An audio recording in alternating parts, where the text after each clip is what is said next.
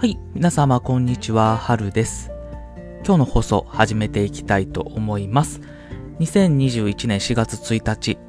新年度ですね。皆様いかがお過ごしでしょうか？私今関西に住んでるんですけれども、天気すごい良くって、新しいスタートにふさわしい天気になっているなというところを思ってたりします。で、今日の話は何かと言いますと、まあ、この4月1日、それからその前の日ですね、3月31日にまつわるお話をしようかなと思っています。日経新聞のですね、3月31日の記事にですね、4月からこう変わるということで、制度がいろいろ変わるという記事が出てました。で、その中で、いくつか気になるものをちょっとピックアップしてお話ししようと思うんですけれども、まずですね、労働の部分でいくと、70歳までの就業機会の確保を企業の努力義務にするというようなところが変更点として変わってます。今までは65歳ということだったんですけれども、まあ、それが70歳に引き上げられるということで、日本の高齢化、え象徴している話かなというところを思います。あとは生活面でいきますと、消費税込みの総額表示を義務にするということで、今までだったら、例えば990円プラス税というような形で、税抜き価格プラス税というような書き方 OK だったんですけど、今回からこの総額表示を義務になるということで、税込みの価格を必ず表示しなければならないという形で、えー変更されることになりました。で、あとは生活面でいきますと、三井住友銀行が紙の通帳に年550円の手数料をかけると。で、これは新規口座が対象ということなんですけれども、だんだんこう紙っていうものを使わなくなってきて、ウェブ、ウェブ通帳っていうのを一般化しようということですね。他の大手銀行も同じような形に進めているというところなので、まあ、ここも変わっていくなというところを思います。紙の通帳って結構まあ良かったりするんですけど、なんかその通帳持ってるっていうだけでなんか良かったりするんですけど、まあ、そこも変わっていくのかなというとこですね。であとは、公立小学校の2年生で35人学級にすると。今までは40人学級だったんですけれども、まあ、それを35人に減らして、1人当たりに、1人当たりと言いますか、少ない人数で教育を受けてもらおうという形になりましたということですね。まあ、こういう形で4月から制度が変わるということがよくあります。で、これは国の会計制度、国の会計年度っていうのが3月31日で、えーを基準日としてるから4月からいろいろ変わるということになるんですね。なので毎年こういう形で4月からこう変わるっていうのが出てきますということですね。で、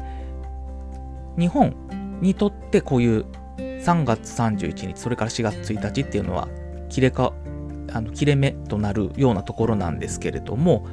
まあ私の専門としている会計の分野でも3月31日っていうのは非常に大きい意味を持ってます。で、どういう意味を持ってるかと言いますと、多くの企業で本決算を迎える日、それが3月31日なんですね。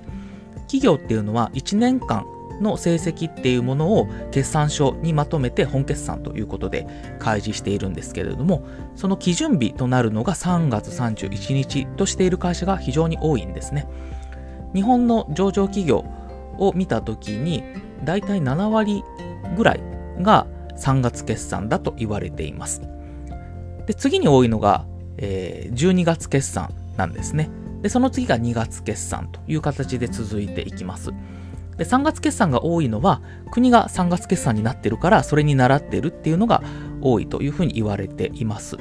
でも最近はですね、12月決算っていう会社も結構増えてきています。で、12月決算って、なぜ12月決算にしているかっていうと、まあ、グローバル対応っていうのが一番大きいかなというところがあります。欧米系の会社では12月決算多いですし、特に中国は国の会計年度が12月決算になっていまして、法律で会社、中国の会社は12月決算にするというふうに決まっていますので、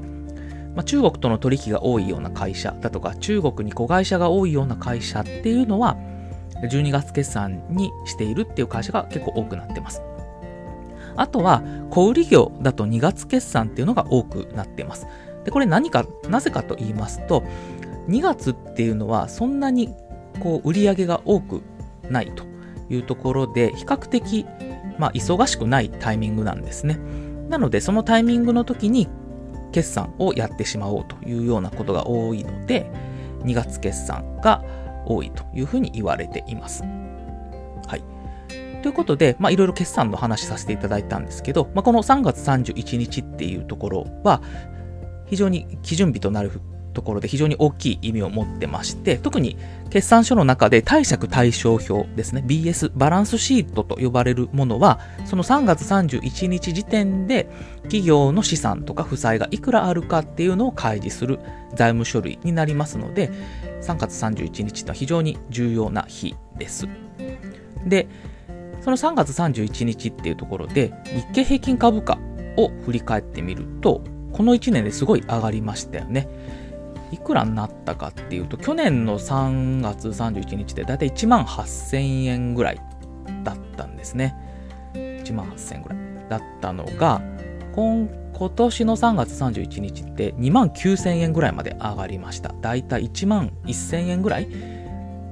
まで上がったということで、非常に上がったんですね、今年は。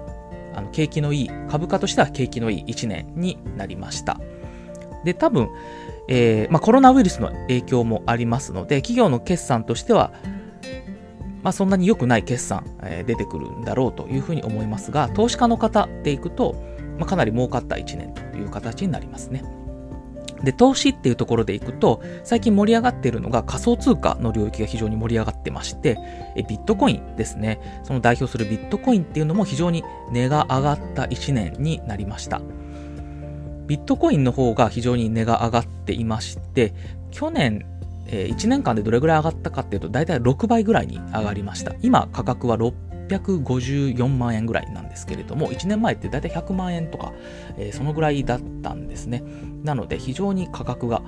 上がったあ1年となりましたし、ビットコインに投資している方は、あの本当に儲かった1年という形になりましたということですね。はい、で、えー、3月31日、えー、っていうところを、まあ、見てみると、あとお伝えしたいのが、その会計のところでいくと、まあ、経理の方々、これから4月にかけて非常に忙しくなっていきまして、で、あの非常にこうゴールデンウィークぐらいまで忙しくなりますね。で、大体いつまでかっていうと、5月の10日ぐらいですね、えー、ぐらいまでが非常に忙しくなります。で、これなぜそそのぐらいまで忙しくなるかっていうと、企業の決算発表ですね。それを行う必要がありまして、まあ、大体それが5月のゴールデンウィークの前後ぐらいで行われる会社が一般的なので、まあ、それまでにやってしまうという会社が非常に多くなってます。会社法上も大体そのぐらいの期限までに、えー、決算終わらせる必要があるというふうに定められていますので、まあ、それぐらいまでが非常に忙しくなります。経理の方もお忙しくなりますし、まあ、それを監査している、えー会計士さんですね、の方も非常に忙しくなるということで、経理界隈は非常に忙しくなるっていうのが4月になります。あの、私の知り合いの会計士の方は、えー、桜を見るとかなり鬱陶しいというか、まあ、本決算が来たなということで、身震いがすると言ってました。うん、やっぱりそうなんだなと思って、私、まあ私も、あの、そういう会計界隈にいますので、その気持ちはなんとなくわかるなと。本決算、やっぱすごい大変ですので、忙しくなるんだなということで、これから1ヶ月間ですね、は、経理界隈の方々は、お忙しくなるということで、体調に注意して働いていただければいいかなと思います。はい。ということで、まあ、今回はですね、3月31日、それから4月1日について、えー、まつわることをいろいろお話をさせていただきました。ちょっと取り留めも取り留めもない会話、えー、放送になってしまったんですけれども、ま記念となる日だということで、ちょっとお話をさせていただきました。それでは今回の放送はこれで以上とさせていただきます。どうも聞いていただきましてありがとうございました。